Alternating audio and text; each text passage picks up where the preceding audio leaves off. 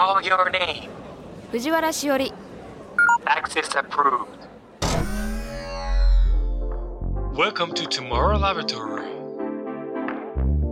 J-WAVE J-WAVE ロジスティード。トモラボ。 J-WAVE ロジスティード Tomorrow Laboratory。略してトモラボ。明るい明日のヒントを研究するラボのチーフ藤原しおりです。トモラボは毎回テーマを決めて社会問題をできるだけ噛み砕いて研究していく番組です。ここトモラボにはいろいろなニュースや情報が届いています。その中からテーマに沿ったトピックスをピックアップして研究していきます。このポッドキャストを聞いた後皆さんの生活の中で何かヒントになれば嬉しいです。ロジスティードトモラボ。This program is brought to you by ロジスティード。今回は2023年9月16日と9月23日にラジオでオンエアした山本の子さんをお迎えして研究したイシュー。重力スポーツのディレクターズカット版です。時勢などの表現はオンエア当時のままお届けしますのでご了承ください。NPO 法人日本ソープボックスダービー協会の山本教子です。よろしくお願いいたします。よろしくお願いします。早速ですがこのトピックからご紹介しましょう。ソープボックスダービー。トリガーの箱。この箱は知恵と工夫だけが勝負のスポーツの道具。この箱に乗ればジェンダーフリージェネレーションフリーハンディキャップフリーの世界に行かれる。しかも体格も体力もフリー。ただし安全危険の判断ができること。自ら箱の走行を止めることができること。オリンピックとパラリンピックの垣根もない。こんなスポーツって他にもあるのかな？この箱には車輪とハンドルブレーキがあって坂道を走ることができる。上り坂は苦手だけど箱を動かすエネルギーは重力。だからどんなに走っても空気を汚さない。そしてこのエネルギーは地球に住む限り永遠に使うことができる。時代がやっとこの箱に追いついた。この箱の名はソープボックスカー。究極のゼロエミッションカー。スポーツの名はグラビティカーレースの最高峰、ソープボックスダービー。時代と並走して進化する SDGs コミュニケーションツールでもある。地球の力を感じながらトリガーの箱で未来へ行こう。グラビティスポーツインターナショナル重力スポーツ推進委員会一押しのグラビティカーレースソープボックスダービーにご注目ください。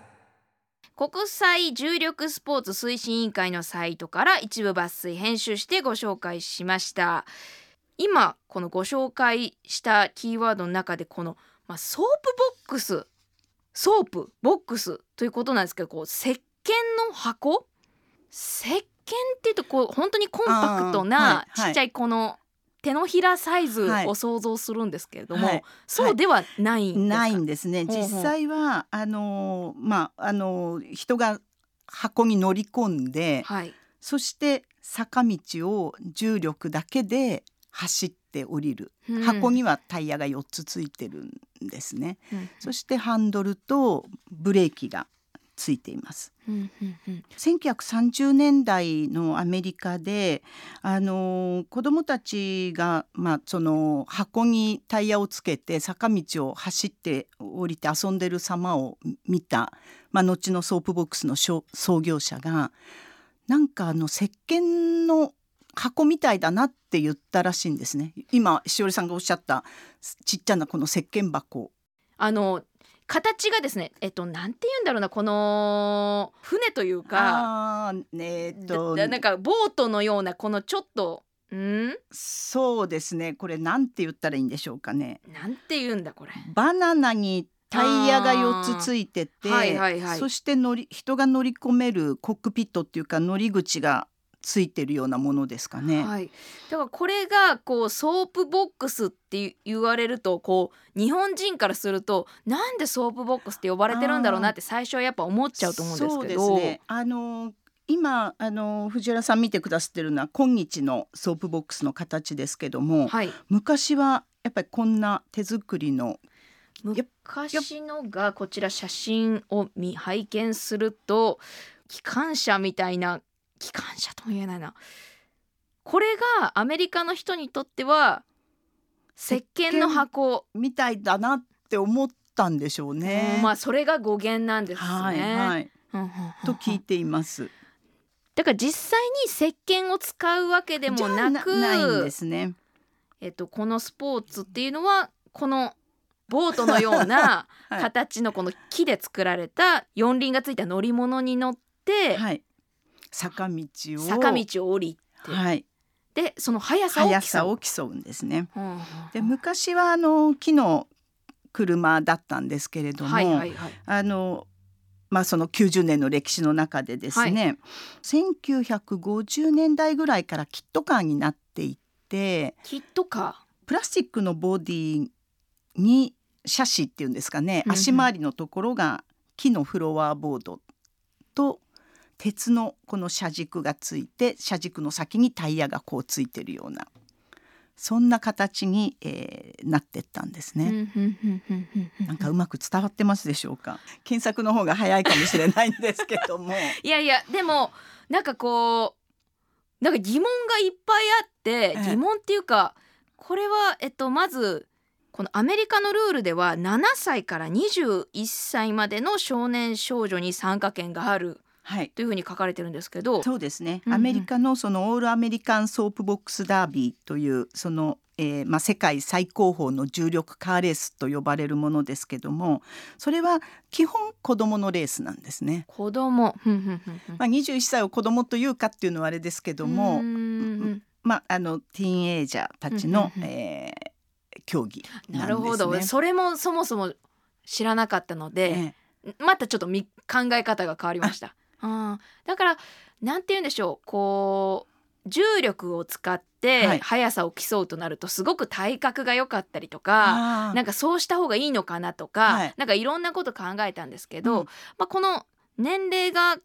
限られているっていうこと自体でまあこう体格差みたいなものもある程度はこう限定されるのかなとか、うん、そうですね。その7歳から21歳の中にさらにその車が初心者向け中級者向け上級者向けと3種類こうあってですね。そして年齢によってだんだんその車の形も少しずつ変わっていくんですね。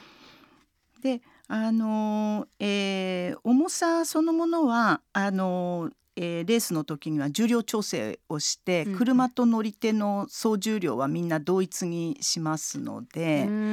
体格差っていうのは最終的には体格差はまあ全くないっていうとちょっと違うんですけど、基本的にはその重量差は出てこないですね。なそうなのか。この重さを同じにするってどう調節するんですか、はいはい、あの実際車に車の中にウエイトを乗せて、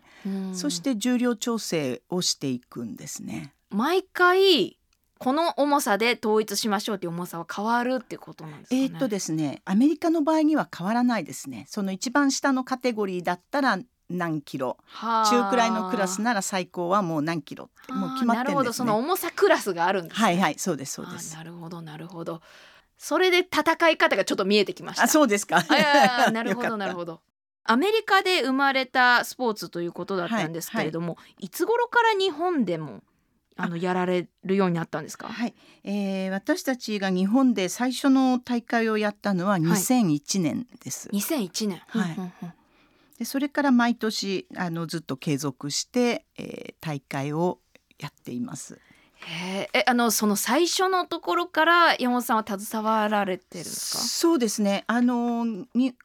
日本でそのソープボックスを始めたその最初の時が、まあ、主人と私と二人っきりで、スタートしていてですね。仲間もいなければ誰もいないというところからスタートして。その時って他にそのソープボックスを知っている人っていたんですか？いなかったです。日本にはあのスタートした時点では日本で知ってる人いなかったですね。ちょっとだか 聞けば聞くほどこの聞いてみたいことが出てくるんですけど、はい、まずじゃあ誰も知らないっていう段階の時にどう大会をこうメンバー集めあ、はいはい、出場者ってどうやって集めたんですか、はい、あの知り合いのお子さんに声かけてややってみない乗ってみない、うん、そうですそうです。じゃあまず最初の規模としてはどれぐらいの規模の大会やられたんですか？5人でしたね。5人。はい。一番最初に大会をやった時は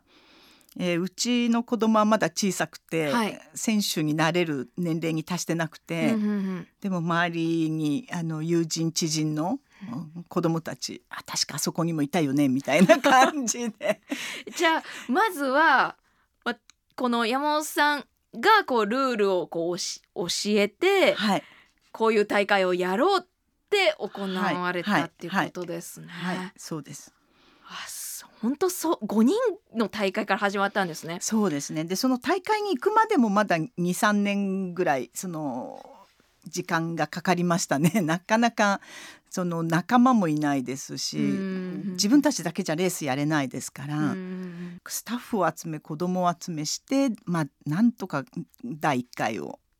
かろうじて開催したっていう感じですね。いやちょっとどうしてそこまで山本さんがそのこの競技に熱を入れたかはちょっと後ほどお伺いしようと思うんですけれども、はい、5人から始まった大会今ではどれぐらいの規模になってるんですか？そうですね。あのコロナ前で、はい、あの横浜であの一般道を止めて、まあ、大掛かりなレースやってた時にはだいたい4 5 0名ぐらいのえー、参加者があのいました。で今回3年ぶりにあのえー、横浜の商業施設で、えー、大会をやったんですけども、うんうん、ちょっと告知不足とかいろいろあってですね16名の選手集まって、えー、今回はレースいたしました。この参加者の方々って全国から来るんですか？えっとですね今はあの神奈川県の大会にしていて、うんうんうん、で神奈川の代表がイコール日本の代表になって行っているので今は神奈川県内のお子さんが。神奈川県が拠点。はい、はい、ただまあそれはその先々はやっぱり各県の大会で、各県からの代表をこう連れてってあげるような規模にしていきたいなと思ってます。あこの傾斜、はい、でこう下るわけじゃないですか。どれぐらいの傾斜なんですか？えー、日本ではなかなかあの、えー、自然の坂道でレースがやれなくて、うん、で私たちあの、まあ、簡易のスタート台と呼んでるあの金属で作ったこうスロープっていうんでしょうかね、それを持ってるんですが、まあ、それがだいたい高さが、えー、1メーター40センチから50センチぐらい、うん、そして長さが8メーターぐらいのこうスロープをえー、平らなところで作って、そしてそこで、えー、位置エネルギーをこう作って走っていくっていう感じですね。裏を返せばこうどこででも開催できるそうです。そうっていうことなんですね。その自然の坂道の場所を開催地にしなくても、うんできる。はいはい。っていうことなんですね。そうですね。先ほどまあアメリカ発祥ということですが、はいはい、あの日本以外にこう、はい活発に行われている国っていうのは他にあるんですか？そうですね。まずあのこの子どものソープボックスダービーという点で言うと、はい、えー、カナダですとか、うんうんうん、あドイツは古いですね。古くからやってますね。でドイツ主導で EU なんかでもやってます。それからオーストラリアニュージーランド、うん、フィリピンとかですね、うん、あのいろんな国で、えー、この子どものソープボックスダービーやってます。でさらにはそのソープボックスダービーっていうのはイコール重力だけで坂道を走って降りる競技だよとちょっとこの、えー、見方を幅広く言うと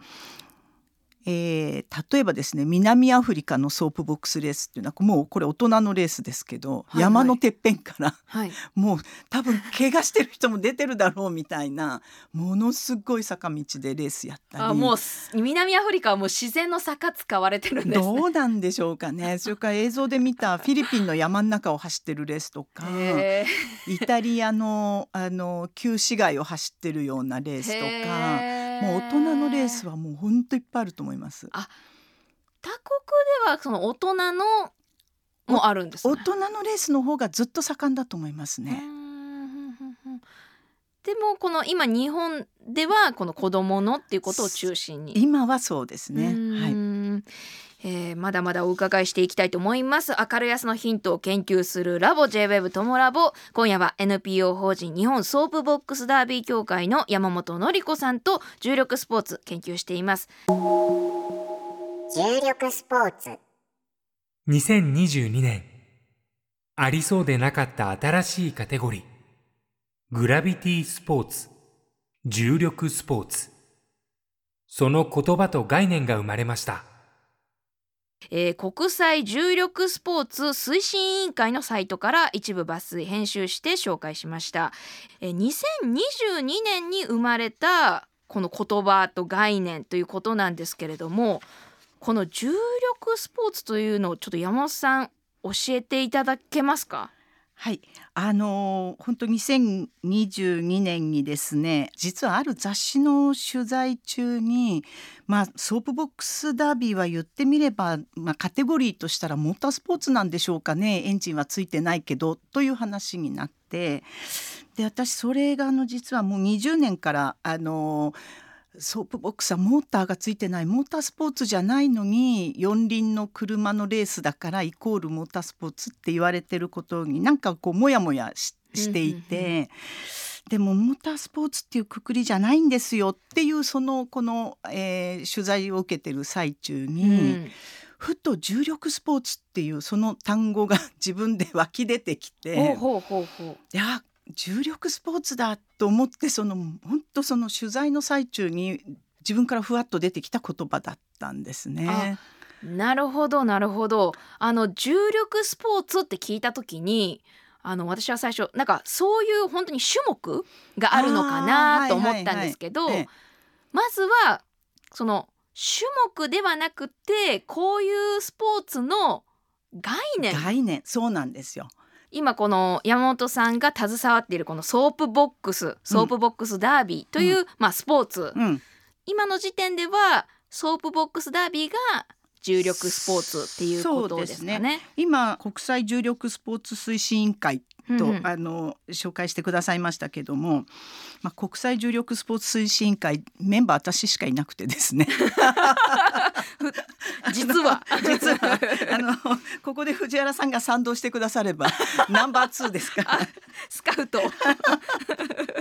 重力スポーツって言った瞬間に、はい、実はあのスキーもスノーボードもえー、なんですかスケートボードとか、はいはいはいはい、あのこう滑走する、うんうん、ああいうスポーツみんな重力スポーツですよね。確かに。だからあそうだ私たちの仲間ああいうところにいたんだっていう感覚ですね。まあまだどなたにもお声かけてないのでこれ全てこれからなんですけども。この重力スポーツっていう言葉を使い始めてから何か変化したことってありますか？あ自分の中で一番変化しましたね、うんうん、あの申し上げたようにそのずっともやっとした気持ちがあったこととそれから、うん、まあ、あのソープボックスダービーが子どものあの、まあ、一つのイベントとしてアメリカで長く続いてるんですが、はい、これが重力スポーツ重力カーレースって言った瞬間に、うんうん、何かそこからも解放されたもっと何か広がりのあるものっっていうふうに捉えられるようになりましたね。確かにこうなんかちょっと重力スポーツっていうとこうなんか広がりを感じるというかちょっと未来的というか なんか感じますね。そうですかでも実はね後からよくよく考えてみると、はいはい、私たち地球上に住んでる限り、うん、どんなスポーツやっても重力スポーツ重力と無縁のスポーツなんてないですよねきっと。またまあそうですね。きっとね。けん玉だって。それをもう言まあ山本さん本人が言っちゃうんですね。ね、だけど私が重力スポーツって想像してそしてあこの人たちは仲間だなと思ったのは、まあ、申し上げたようなその、えー、坂道をこう滑走するような競技ってありますよね。あんなみんな重力スポーツだなと思っています。この重力スポーツという言葉にはこの丸 R あのこの商標登録のマークがついてると思うんですけれども、はい、これはどんな思いがあるんですか？あの発信元ここよっていうことを、うんうん、あの伝えたくて、うんうん、そして商標登録をしました。なるほどなるほど。はい、まあ確かに広い意味に使える言葉だからこそどこから始まったかが分かりにくくなるかもしれませんもんね。だからね私こっからですよっていうのを、うんうんうん、あの伝えるために、うん、あのやっぱり商標登録いたしました。なるほど。ここまで、えー、ソープボックスカーやソープボックスダービーとは重力スポーツとはについてお話ししてきました。えここからはですね今回、まあ、フェローとしてお越しいただいている NPO 法人日本ソープボックスダービー協会の事務局長山本典子さんのことを伺っていきたいと思います。えー、もうここが気になって仕方ないんですけれども あのそもそもここを早くお伺いしたかったんですけれども まず、この山本さんが、はいこのソープボックスという競技、まあ、スポーツに出会ったきっかけって何だったんですか、もうあの、まあ、今お持ちしたこのたった一冊の雑誌ですね。この雑誌、えっと、いつこれ刊行されたのはいつです？1998年の1998年11月。11月号ですよね。はい。このスポーツとかを紹介する雑誌なんですかねこれはなんかこう very American な雑誌なんですよね、はいはいはい、なんかこうアメリカのもういろんなカルチャーを紹介しているような雑誌でうんうん。うん、でそこの特集にソープボックスダービーが紹介されていて、はいはいはい、で偶然主人と私とで、まあ、この雑誌に出会って、はい、そしてあの、まあ、私はこの雑誌を見た瞬間に、うん私もあの若い頃からのあの子どもたちの社会教育好きででしてね、はい、あの 自分自身ガールスカウトのメンバーだったり、はい、ボーイスカウトのリーダーしたり、はいはい、アメリカのサマーキャンプのカウンセラーしたりと、はい、でもそういうなんか子どもの社会体験をさせるそういう活動が大好大好きで。で雑誌を見た瞬間に、はい、私はあこれはアメリカの一つの教育プログラムなんだなっって思ったんですよ。で片や主人はあの自動車メーカーに勤めていた開発のドライバーだったんですけども、はいはい、まあ、当時現役で。で主人はもう本当に車好きなもんですから、うん、全然違う観点で、はいはい、ちょっと大人の手を借りながら組み付けるのにすごくよくできていて、うん、でこれは単なる遊びじゃないんだなってかなり本気のレースなんだなってっていうことを主人は車開発のその立場からこの奥深さを彼は気がついてでお互いなんかいいねいいねって言ってるところは全然違ったんですけどいやこれ日本でやってないのかなっていうところがスタートで。その親子が協力するっていう中でも優れてるなと感じた点ってどういうとこだったんですか？そうですね。あのまあ親子に限らないんですね。あのもうやっぱり地域の協力がないとレースは実現できないですし、あのとアメリカでは例えば親子であのレースに出るためあるいは車をキットを買うためにスポンサー集めをしたりね。ああ個人で個人で。スポンサー集めをししてであの会そこの会社のステッカー貼るからあの少し寄付してって言ってそれも一つの社会体験ですよね、うんうんうん、こうやってお金を集めるんだっていう。そうそうそう、うんうん、とかね、うんうんうん、でもやっぱり何かその中途半端な思い出作りじゃなんかその体験ってできないんだろうなとも感じるし、うん、なんかそのこのこの競技にかける本気さも相まってなんかこういい子供たちにとっての経験になってるんでしょうね。はいはいはい、そうですね。だからもう本当みんな目指せ世界一なんですよね。だけど目指せ世界一なんだけど世界一を手に入れることが最終の目標というよりも、うん、そのこのプロセスの一つ一つがやっぱりそのかけがえのない体験だと思うんですね。この最初にこのご夫婦でこの雑誌を見た時こうビビビときたじゃないですか。そうですね。本当そうですね。そこからもうずっとなんかあのななんていうんですか途中、誰も知らないしなとか言ってなんかこう投げ出すことなくずっと続いてるのすごいですね。そう自分で言うのもなんですけど本当すごいですよね。はい、よくここのこの雑誌っていうことだけがきっかけでだったのにそ,、うん、それをこう続くようになったなんかこううんなんか原動力みたいなものって何だったそうですね。本当あの自分でも不思議なんですけどまあなんかいわゆるハマったっていう感覚ですよね。でそれともう一つがその、えー、なんて言うんでしょう。常に右肩上がりだったって思うんですね。全く誰も知らなくて仲間も何にもいないところからスタートして、うん、ちょっとずつ何かあ面白そうだから手伝うよとか、うん、ちょっとずつ仲間ができたりとかですね、うん、あるいは、えー、新聞でちょっと書いてくださったりとか、何か常にちょっとこういいことがあって、でそれが私にとっては右肩上がりで、でそれがあったからかなと思うんですね。でもう一つは、はい、私もともと絵描きなんですね。はいはいはいはい。それであの絵って真っ白いキャンバスにこう絵を描いてて仕上げるじゃないですか、はい、この何もない無のものをこう作り上げるってことが多分好きなんですよね、うん、そもそも。そもそもが、うんうんうん、だからなんかすごいやりがいがある。誰も知らないってなるとあ、はい、あのえじゃあなんかなんとか伝えなきゃみたいな感覚になるし、それを少しでも相手が理解してくれるようにどうすれば理解してくれるんだろうというように、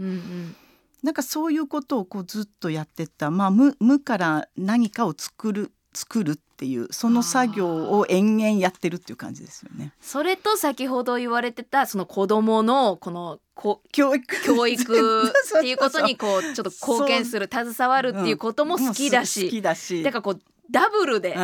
好きなことがこう組み合わさったものが、ね、この ソープボックス、ね、言われてみるとそうですね。ガチッとでまた旦那さんのお仕事ともガチッと組み合わさったのがすごいですね。そうですね。それがやっぱりその技術的な部分をあのやっぱりこう伝えてくれるものがいたので、まあ、単に車好きのおじちゃんおばちゃんがやったわけではないというね、そのやっぱりプロのあの自動車開発の仲間たちが何人もいて、はい、まあ、そういう者たちからいろいろこの車の作りだとかいろんなことを習いながら、あのそういう後ろ盾もあったっていうこともあのすごいラッキーだったと思いますね。最初は、はい、なんかこの車を作るっていうところから始めたんですか？いや車も結局買えないというか、はい、手に入れられない。もっとそもそも言うとですね、はい、日本でなんとかこれやろうと思って、うん、2人でアメリカの本部を訪ねたんです。この順を追っていくとこの雑誌でビビビとくる、そしたらもう夫婦で次はこうアメリカに行こう。そう。すごいすごいいいですね そのなんか直結してる感じが。そうですか。で訪ね先をこう調べて。調べてで当時インターネットがまだ、はあ、そのにえっ、ー、と1998年99年頃っていうのは、まだ一般家庭に、あのコンピューターなんかない w i f i なんかない。携帯なんかもちろん、ね、ご商売やってるような方がちょっと持ってるっていうような時代で、やっぱり会社でインターネットコンピューター持ってる人がいたんで調べてもらって、たどたど English で電話したんです。すごい。やっぱこ 行動がななんて言うんだろう。もうさなんかさっぱりというかちょちょとつ盲信っていう感じでなんかめちゃくちゃ気持ちいいですね。ね性格がそうなんでしょうね。いいですね。で電話します。うん、はい。そしたらはい。あのまあ、予約というか私行くからって言ってアポイント取って、はい、はい、うん、で主人と2人でまあポイントっていうほどでもないですけど とにかく行くからって言ってそしてそのオハイオ州アクロンってまあ本当観光で行くようなとこじゃないんですよ、あの観光地じゃないんです。でそこに2人で行って、でまああのとにかく2人でこれ日本でやってみたいんだって言って、はい、私たちが日本でやれるようにあのまあ契約書も大げさですけど、うん、覚書を作ってくれて、うんうん、で私それがあの不思議でねなんでこんな簡単にわけのわかんない日本から夫婦が来てでやりたいやりたい言ってでそれもたどたど English で言って、うんうん、でこうあの覚書作ってくれて、はい、で私こんな風にあなた方がしてくれて何が得があるんだろうかって逆に聞いたんですよ。でそしたらねうん日本に帰って教子と君和が君和主人君和って言うんですけど、はい、君和が2人でこのソープボックスダービーというものを広めてくれるんだろうってでこれ最大のベネフィットだよねって言ったんですよ。でそれを聞いた時にはねやらなきゃと思いました。いややらなきゃいけないこと言われちゃいましたね。やるんでしょ？そうそうそうそうって言われたんですもんね。それが本当すべてのスタートだったんですね。だから車レースカーを持ってるとか持ってないとか、もうその以前のとこだったんですね。なんかちょっとなんかどっち視点でもすごく面白いというか向こうのやっぱアメリカのそのソーブボックスダービーやられてる団体側から見ても日本から謎の。二人が突然来た。きっとそうでしょうね。広めるらしいっていうのもやっぱ不思議だしこの2人視点から言ってやってくれるんだろうっていう言葉を聞いてるその状況もなんかお互いにとってこう不思議な状況っていうか でも今思え思うとそうですね。でもなんかやっぱりそういうワンターンの会話からこうずっと長年続けることに至るまでなっちゃうっていうのがちょっとすごいなとなんか感動しましたね。ありがとうございます。でってことですよね。で、はい、日本ではい、そうですね。そのアメリカ訪ねて実際日本で第1回の大会をやるまでには3年ぐらいかかってると思いますね。だって何して2人しかいないんですから仲間もいないし。まずないや広めてくれるんだろうって言われたのはいいけど何から始めようっていう感じですよね。そう。それで私どうしていいか分かんなくて、うん、でもきっとテレビとかラジオとかにまず話するんだろうなと思って、はい、片っ端から電話かけて、はい、いいですよ山本さんまず電話するんですよね。まず。いいですね。はい。そして、はい、カクカクしか時間説明します。説明します。そうすると、局によっては「ああじゃあそれはなんかスポーツ局かもしれませんね」とか言って、うん、その取り継いでくれた人が想像する局局につないでくれるんですよ。あーでも道が開きましたねまた一つ。うん、でそうこうしてるうちにまあ第1回2001年なんですけど第1回の大会をやれる時期ぐらいまで来ていて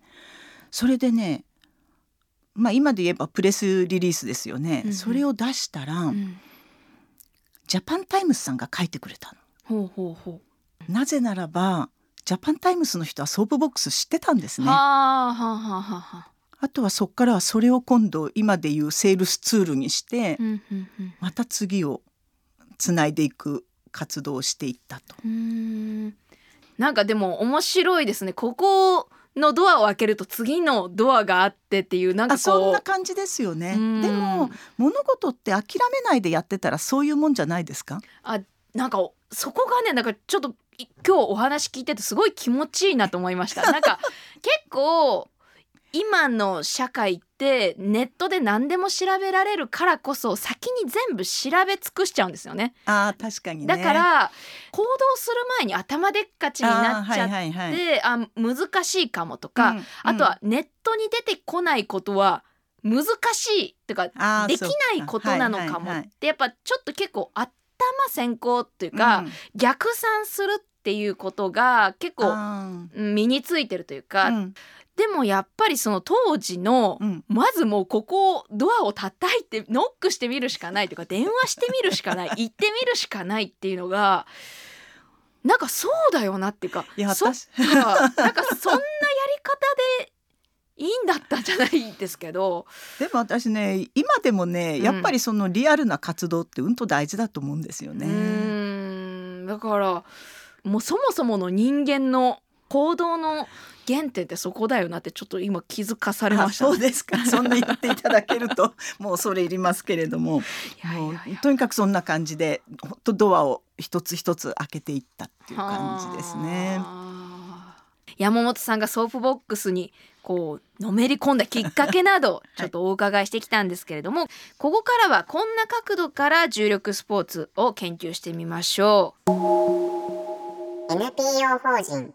日本ソープボックスダービー協会とは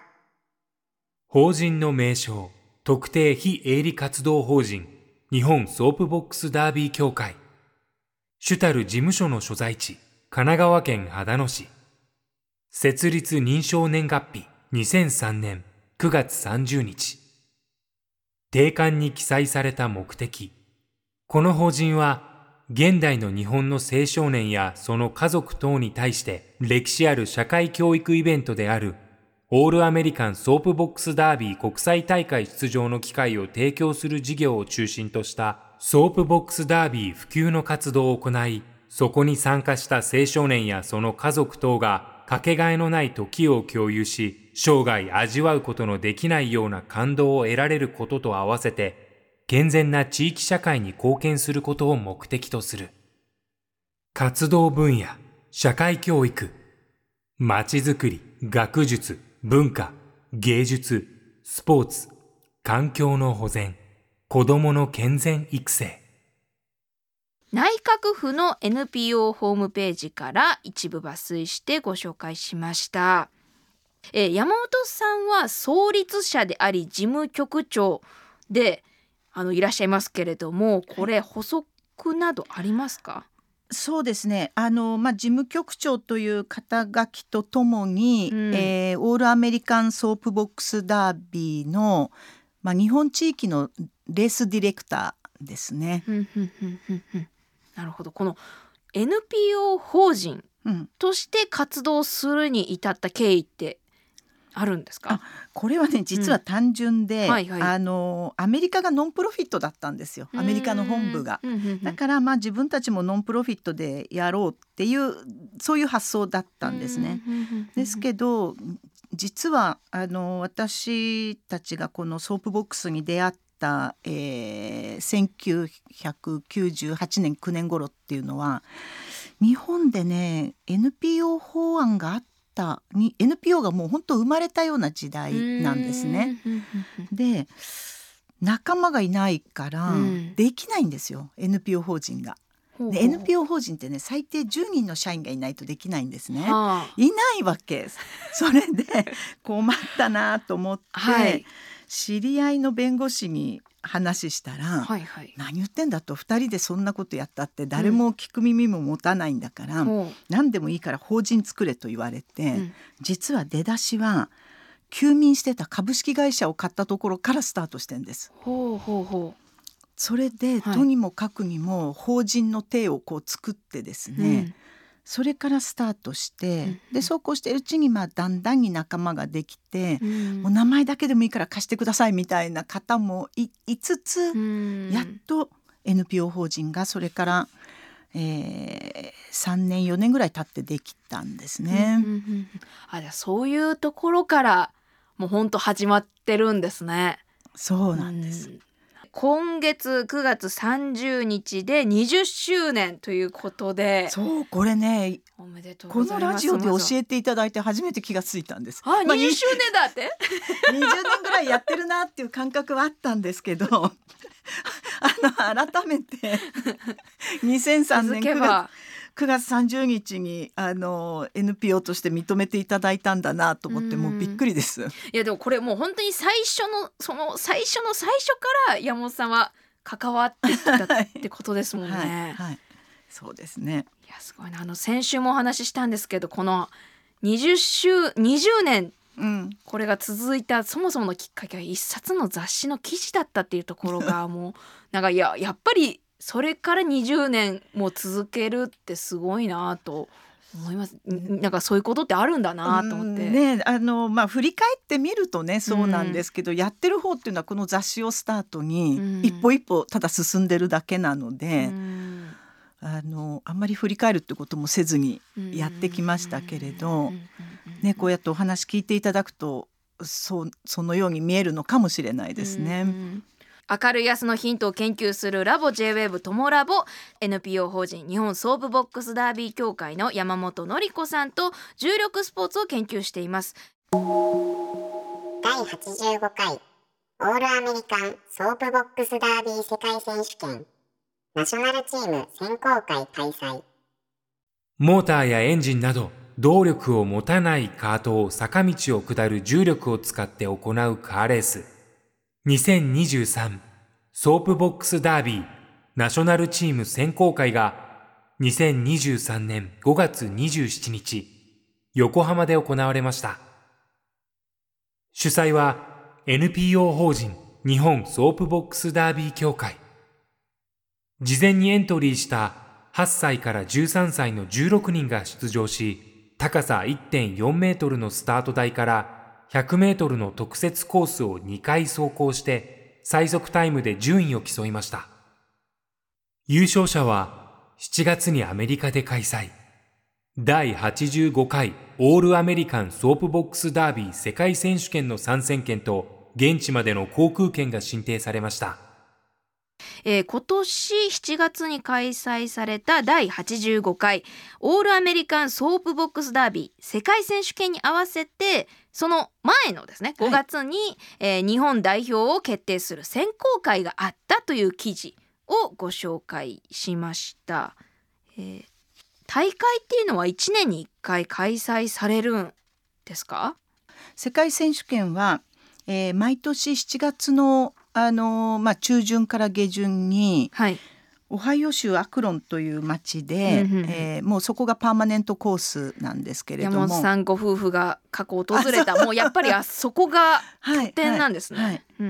そこで毎年、まあ、あの野球でいう甲子園球場とよく私は例えるんですけれども、はいはいはい、まあ、そこに全米各地からそして、まあ、今年はまだ世界数カ国とは言え言えませんでしたけれども、うんうん、日本とそれからお隣カナダから海外の選手が参加して、うん、えー、330人ぐらいの子どもたちが集まってレッスンをいたしました。世界大会の雰囲気ってどんな感じなんですか？あそうですね。世界大会あのみんながボランティアで集まってくるんですね。それで多分大会中あの本当に大会そのものはこうダービーウィークって呼んでる1週間にその選手たちの歓迎式典に始まり毎日レースの準備があったりそして最後の日にレースがあってっていうこう1週間のイベントになってるんですけど1週間、はい、でただ、えー、その準備から今度後片付けまでっていうと、はい、さらに長い期間がそこにあると思うんですけど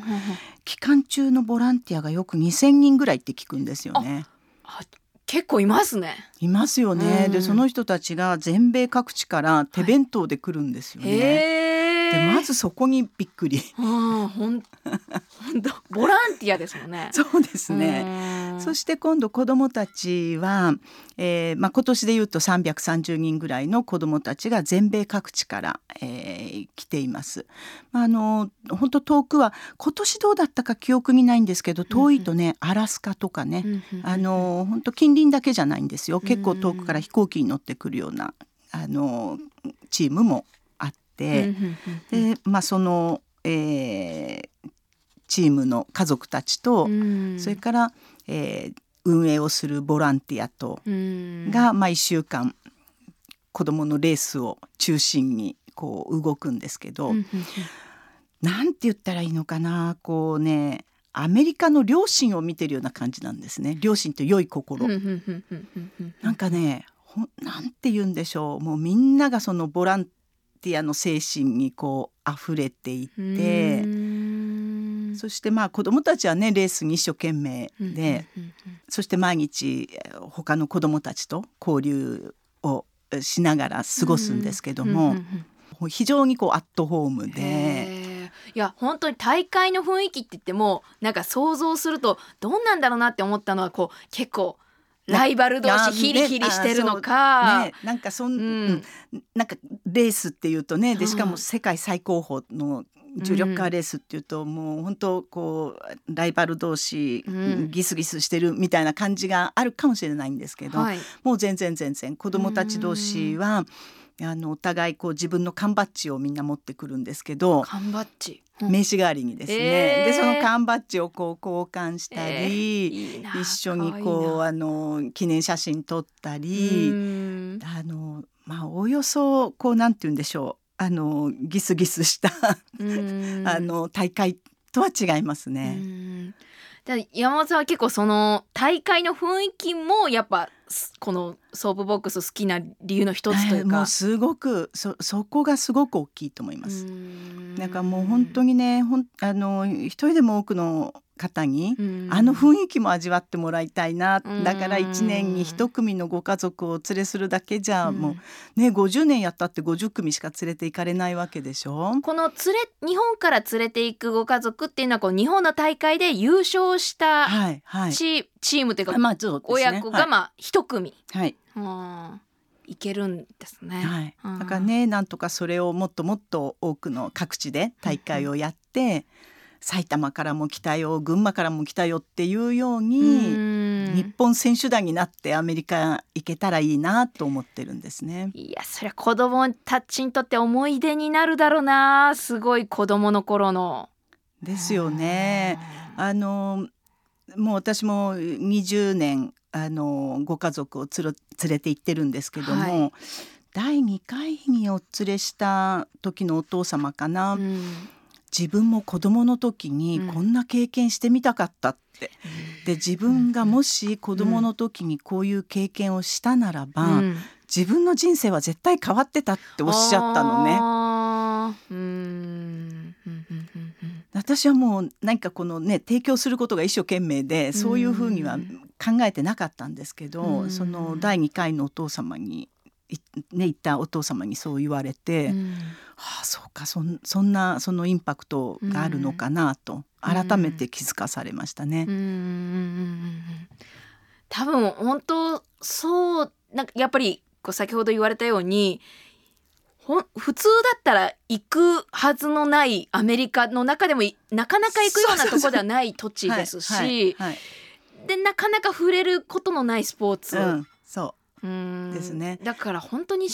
日本では味わえない世界、ね、味わえない世界ですね。そして私があのまあ特に子供にあの体験してもらいたいなと思うのは、はい、そのどんなに高級な海外旅行でも経験できないような、うん、この生のアメリカ文化にダイブするような感覚なんですよね。うんうん、それは大きいですね。だからねその経験を私はすあの子どもたちにはすごくしてもらいたいなと思うんですね。やっぱ20年っていう時間があると、はい、なんていうの環環境もそうだし時代もそうだし子どもたちのなんか考え方だったり、はい、子どものなんか生きか、生活スタイル自体もこう時代とともに変わってくると思うんですけれども、うん、この20年、うん携わっている中で感じるその子どもたちの変化みたいなものって何かあったりしますか？ああのうんそうですね。実は子どもたちが変わってるというよりは、うんうん、親がすごく変わってるな変わってきてるなっていう感覚はあります。うんうん、あの、うん、子供たちっていうのはねなんかあの20年前に出場した子も、うん、今年出場した子供たちも、うんなんか恥ずかしがり屋の子もいれば、うん、ちょっとこうひょうきんな子もいたり、うんあの緊張のあまり泣き出しそうな子もいたり、うん、なんか20年前と見た光景ってそんなびっくりするほど変わらないと思うんですけど、うんうんうん、親御さんって随分変わってきてるんじゃないかなと思いますね。うんうん、あのなんいい悪いということは別として、うん、非常にお子さんのことをこうスポイルするっていうんですかね、うんうん、あのこう一挙手一投足に対してすごく構う。きあのきあのすごく、まあ、大事にしてるっていうことなんですけど、うん、そこまでそんなにこうしなくってもいいんじゃないかなと思うことでも、うん、自分のお子さんに対して、まあ、非常にこう、うん、なんて言うんでしょうね、あのスポイルするとしかなんかうまく表現できないんですけども、それはねすごく感じますね。ただ、片方でそう感じるのは、自分が親御さんの年齢とこうだんだん離れてってるからそう見えてるのかなっていう気もするんですね。なんかあの昔だって今だってお子さんのことを大切にするその思う気持ちは変わらないと思うんですけど、はい、その大切にするっていうその表現の仕方は随分なんか違ってるような感じがしますね。なんかいい悪いとかではなくて、うん、えっとなんかそのいい意味でこの放任するところもあった時代と今構うようになった時代っていうもののまあ分かりやすく言うとその変化があるわけじゃないですか、うんうん、それによるなんか子どもたち自身子どもたちへのなんか影響ってあるんですか、ね、きっとあるでしょうね。例えばあの自分自身で判断することがあんまりないように思うのね。なるほど。あの一回一回ママに聞くっていうか、あのゲームやっていいの？とか、うんうん、あのなんでしょうねこうお手洗いに行ってきていいのかなとか、何かこの自分で判断してもいいようなことも、うん、お家の方にこう聞いてるなっていうのはなんか目につきますね。いい悪いじゃないんですよ。うんうん、いい悪いじゃないんだけど、うん、ななんか私の感覚ではねあなんか自分で判断して自分で決めてもいいようなことじゃないかなと思うことでも、必ずこれしていいのってこう聞くのね。なるほどな。でもなんかそれってソープボックスという競技の中で起きることだけじゃなくて本当にね。日常の中でいっぱいたもうあのお子さんとの関わりがある例えば学校の先生とかね。あのそういう方々それぞれにやっぱり感じてるんじゃないかなと。子供時代はまだね、周りに親もいたり先生とかなんかこういるからまだその時はじゃあ手差し伸べてもらってこれでいいのかもしれないですけど、うんうん、大人になって親とも離れて、うん、でもなんか自分では あの判断しかねるみたいな人になったら困っちゃうよね。うん。でも本当に痛いところかもしれないですね。なんかやっぱりネットが普及したことによって、うん、答えが転がりすぎ、誰かが出した答えとか、これが正解であるっていうことがありすぎてしまって、なんか自分で考える前に世の中で正解とされていること一番ベストなのってどれ、うん、一番コスパがいいのどれ、うん、みたいな、はいはい、一番近道で行けるのはどれ？一番怒られないのはどれ、みたいなのがすぐに分かるように、はいはい、うん、なんか知れちゃうようになってきてるなとは感じてて、うん、だから一回やってみて失敗してみてっていうことはなかなか今珍しいというかあんまりなんか、うん、そういう経験をする機会が多分少なくなってるんじゃないかなそうかもしれないですね。うん、私ねその、あのソープボックス始めた二十数年前はね、はい、あのゲーム機やなんかがすごく嫌でうん、でその、まあ、まさかこんなネット社会になるとも当時は想像できてなかったですけども、うん、何かその家の中でねあのゲーム機で野球やったり、うん、お天気なら外でバット振ればいいのにと思っちゃうんですよね。だからな何かこのソープボックスの普及する中での、このあれは嫌だと思うものがゲームやなんかだったんですよ。ね、なんかこうバーチャルな世界にいるっていうのがすごく子供たちがバーチャルな世界にいるっていうのがすごく嫌な感じがしてたこの、ね、実際の体験じゃなくてこう疑似体験的なもの、うん、それでもう、すごく嫌だなと思ったんですよ。うんうん、でもね私それそれはね自分の中で考えが少し変わってきて、うんうん、だってやっぱりこの今あのバーチャルな世界ももうすぐ隣にあるような、うん、この世界を変えることはできないですよね。うん、ただ子どもたちに知ってほしいのは、うん、バーチャルな世界の中で確かに答えが分かったけれども、現実が本当にそうなのかっていうと、ちょっと違うのよね。でそのババーチャルと現実のこの違いをちゃんとその分かってほしいなと思うんですね。でそれにはやっぱり何事もリアル体験しかないと思うんですよ。だから例えば学校の理科の実験で、うん、えー、ネットでもう答えまで出てるけど、うん、じゃあネットの通り YouTube で見た通りにその実験してみて結果が同じになるかっていうと必ずしも同じにならないですよね。うん、例えば私たちがお料理作るのに、うん、YouTube 見て「あもう分かった分かった」って言ってで YouTube 見ながら作っても出来上がったらあれ？なんか違うってなりますよね。うん、そのあれ違うの体験がすごく大事だと思うんですよ。であれ違うなと思ったそこがスタートよね。だからこそなんかこういうアナログな体験そうそうそうなおさらなんかこ,、これの面白さとか大切さっていうのは浮き彫りになってるなと思いますね。そして何よりやっぱりあのレースって華やかでかっこいいじゃないですか。そしてもう子どもたちみんながこうヒーローになってねあの一つのこうヒーロー体験をするっていうことも、ん、なんなんて言うんでしょうかね。こう成功体験っていうんですか、うん、それもまた何か次の、えー、ステップに行く時のまあバネになったりするんじゃないかなと思って。はいちょままだまだお話し続けていきたいと思うんですけれども、はい、えー、ここからはこんな角度から重力スポーツを研究してみましょう。重力スポーツと日本ソープボックスダービー協会と未来と。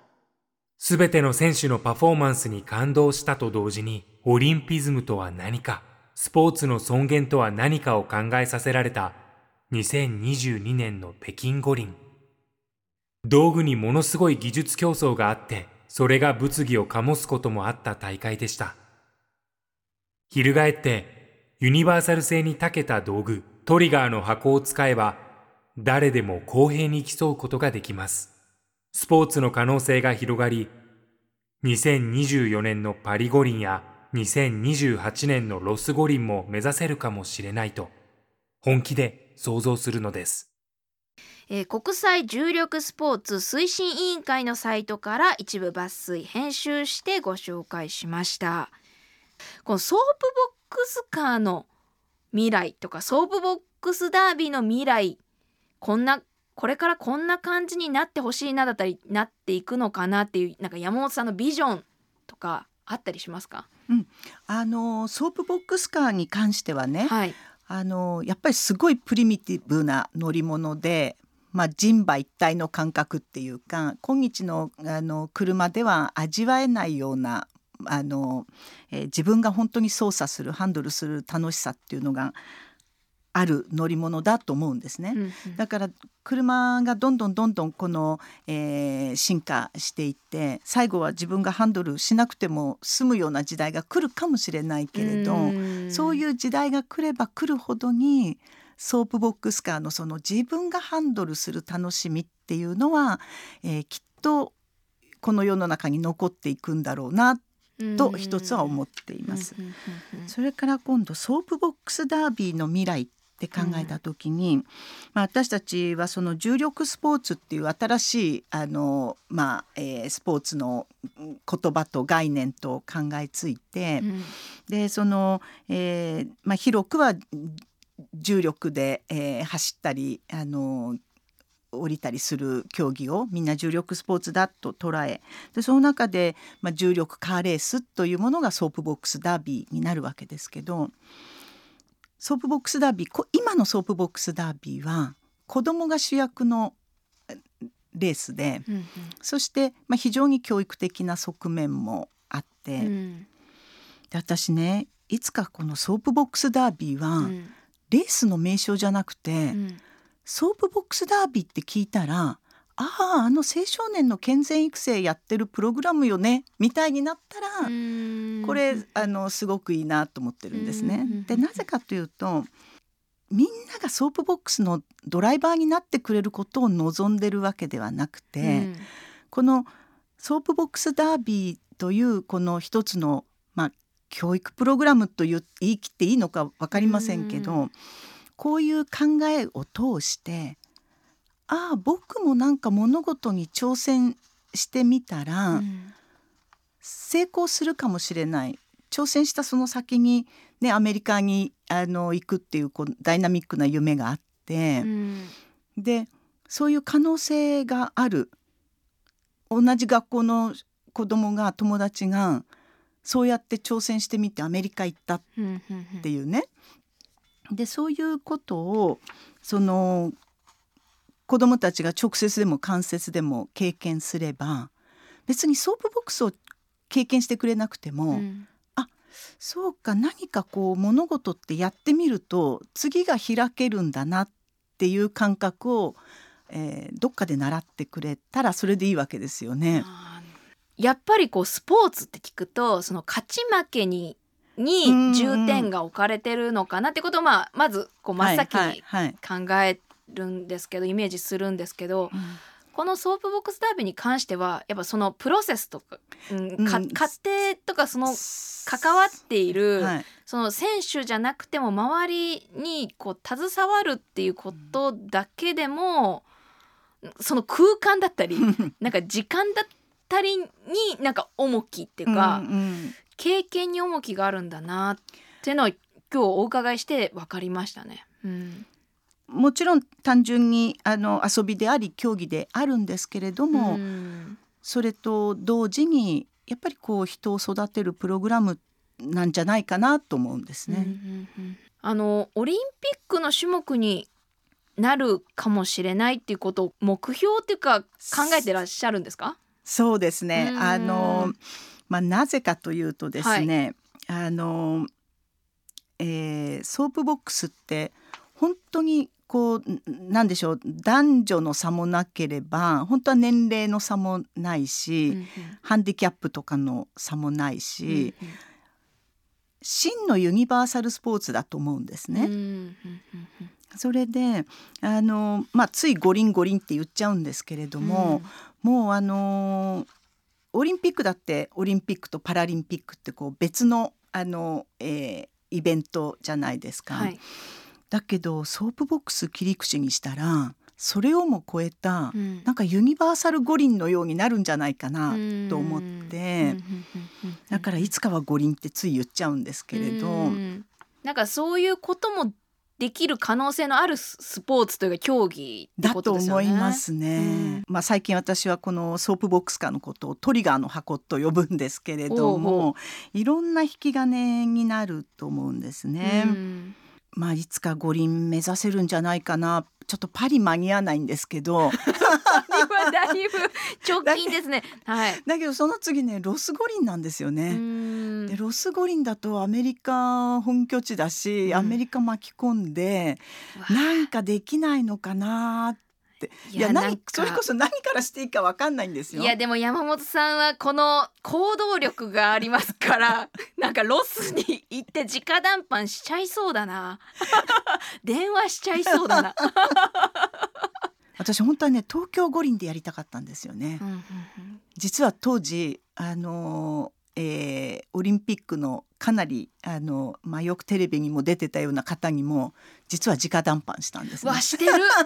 やっぱり。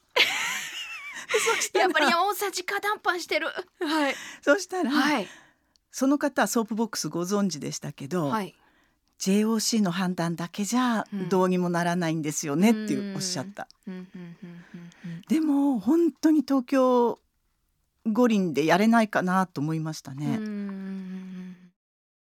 あのその5月に日本の大会あったということですか、はい、これはなんかいつぶりああさえっ、ー、とね日本の大会は3年ぶり。3年ぶり。はい、うんうん、あの2020年の暮れっていうのがコロナがちょっとこう第何波第何波ってこうずっと言ってましたよね。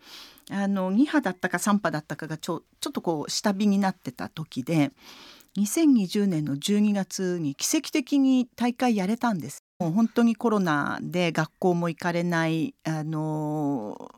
会社ももう本当にリモートがスタートしてっていうような時に12月たまたまそのコロナがこうずっと下火になった時で開催できたんですね。でももうそれが最後で21年22年というのは企画することすらできなかったですね。ですか？ら今回3年ぶりに、えー、神奈川県で、まあ、代表選考会を開催できて、アメリカに行ったのは4年ぶりです。うそうなるとやっぱり、まあ、日本の人もそうですしあのアメリカの人たちもだいぶこうなんか感慨深いものがあったんでしょうねきっと。その久しぶりの大会そうですね。本当ですね。あのまあ私のこういう性格ですから二度とやれないっていうふうには全然思わなかったですけれども、うん、あのいつ再開できるんだろうっていうのはやっぱり漠然とした不安としてありましたよね。でまあ、あのおかげさまでやっぱりこの5月にこのコロナの感染対策っていうのがもう大幅にこうあの見直されてきてでまあ、日常を取り戻しつつあるって言っていいんでしょうかね。あのソープボックスなんかでもこう他県でもイベントごとやなんかちょこちょこお声がかかって、まあ、大中小いろんな形であの各地伺って子どもたちのイベントやってますけれど。ですから来年もまた3月には、えー、神奈川県で代表選考会やりたいなと思って。います。そして来年はもうあと1件どっかであの大会ややれないかなと、まあ密かに考え考えてます。あの開催地私が開催地として狙ってるのはこのスタジオの真真下でございまして確かにいいすごくいい坂なんですよ。ここいいでしょ？ロケーションもめちゃくちゃいいしここは東京はやっぱりいい坂がねいっぱいありますから。ありますあります。でいい坂と広場ですね。そう、うん、そしてやっぱりね人がこうあの集まりやすいところとかいざこうイベントごと考えるとやっぱお手洗いが近くにあるのかしらとか交通の便がいいのかしらとかいろいろありますよねチェック項目が。六本木ヒルズ最高じゃないですか。ね、こうやって言ったら誰か聞いててくれるかな。欅坂ね。欅坂をこう下ってこのヒルズのこの広場に集まってあもうなんか見えてきましたね。見えてきましたでしょ？藤原さんがそうやって見えてきてくださればもうなんか鬼に金棒って感じです。いやなんか数年後ここに来るともう定番のイベントになってたりするんじゃないかなと思います。はい。ねそんななったらいいですよね。楽しみにしてます。目指せ欅坂頑張ります。いやなんかその選手を増やすわけじゃなくこれを体験してほしいっていうその山本さんの思い事なんかうまく伝わっていったらいいなって私もなんか今日お伺いして思いました。ありがとうございます、うん、はい、本当に選手もあの大勢になったらいいですし合わせて今度は支えてくれる運営側の人がね増えてってくれたらこれまたすごくありがたい重力スポーツ、えー、研究してきました。フェローとして NPO 法人日本ソープボックスダービー協会の事務局長山本典子さんをお迎えしました。山本さんありがとうございました。こちらこそありがとうございました。 LOGISTEED TOMOLAB。This program was brought to you by LOGISTEED